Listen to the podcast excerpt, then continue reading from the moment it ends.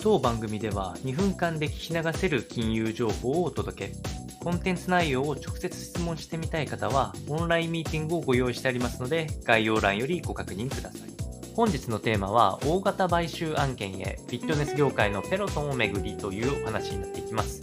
こちら、ペロトンという企業は、アメリカでいうフィットネス業界のアップルとも言われる新鋭企業となっておりまして、このコロナ禍における在宅でのトレーニング器具の販売売上額を引き続き伸ばしていた有料企業となっております。でその企業が Amazon またはナイキから買収の提案を受けているという事情がロイター記事に寄せられておりまして、えー、物言う株主とも知られるブラックウェルズも経営陣に売却を迫っているといった状況で、もしかしたら大型買収案件が決まるかもしれないというところで、えー、両企業、えコメントを差し控えられているものも今後期待ができる、えお話となっておりますので、参考にお伝えをいたしました。